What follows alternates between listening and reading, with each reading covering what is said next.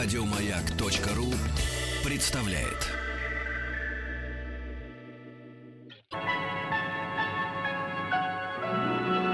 Уральские самоцветы.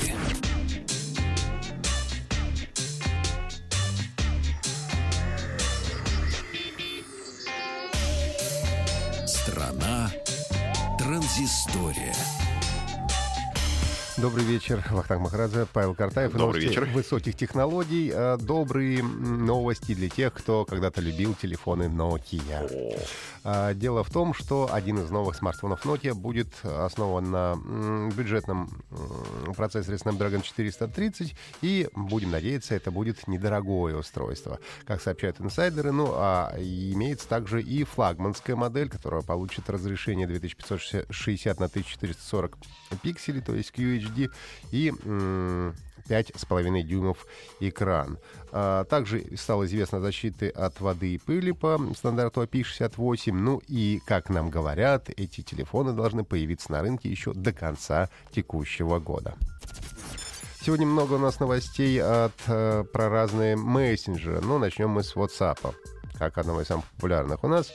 WhatsApp ввели новую... В WhatsApp появились новые возможности. Как говорит представитель команды WhatsApp, иногда картинка может заменить тысячи слов. И теперь можно нарисовать на фотографиях. И присылать фотографии, разрисованные в WhatsApp. Не очень понятно, зачем все это нужно, но иногда картинка говорит лучше, чем тысячи слов. Поэтому сейчас вы не только можете общаться, но и рисовать. А пока что порисовать могут только владельцы Android, поскольку для устройств на базе iOS придется подождать. Разработчики пообещали доставить функции в самое ближайшее время. Ну а в Телеграме скоро появятся игры, можно будет играть.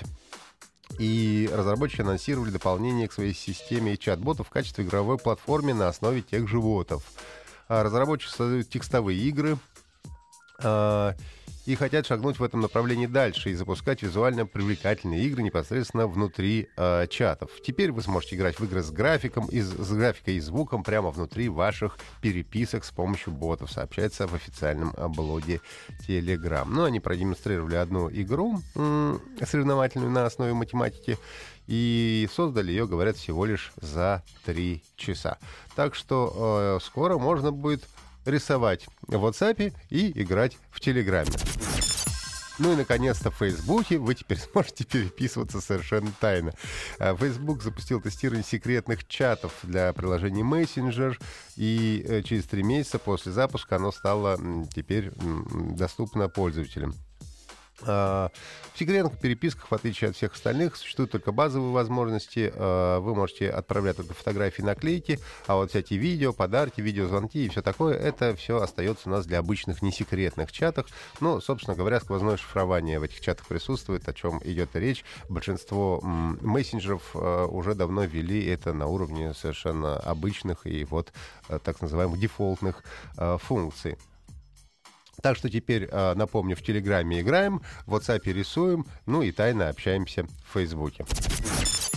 Немного статистики. Ну, во-первых, нет, шокирующую новость не могу пропустить. Оказалось, что Марио всего 25 лет должно было быть. Брату, да, водопроводчику. Компания Nintendo опубликовала, интервью с Shigeru Miyamoto, в котором он раскрыл реальный возраст игрового, идола Марио.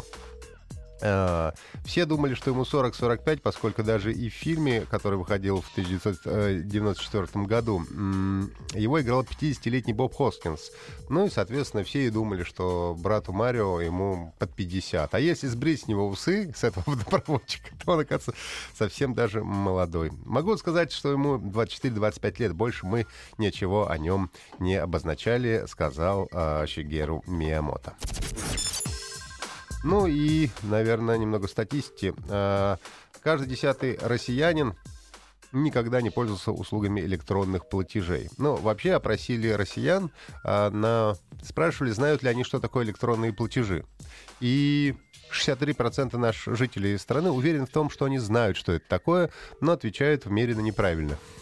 В общем-то, правильный ответ дал только 1% россиян на вопрос об электронных платежах.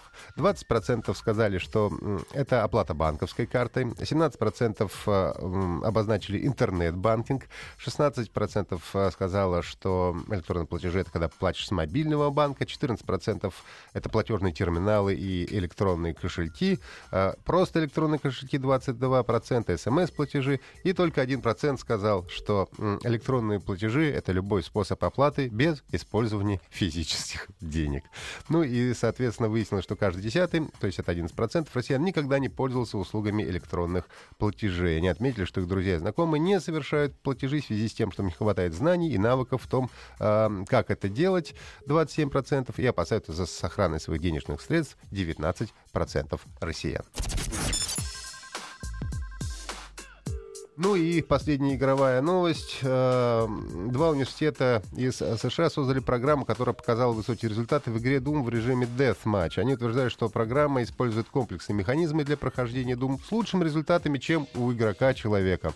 Ну, то есть раньше у нас играли в шахматы и обыгрывали Каспаровых и так далее, а сейчас у нас уже боты лучше человека играют в Doom.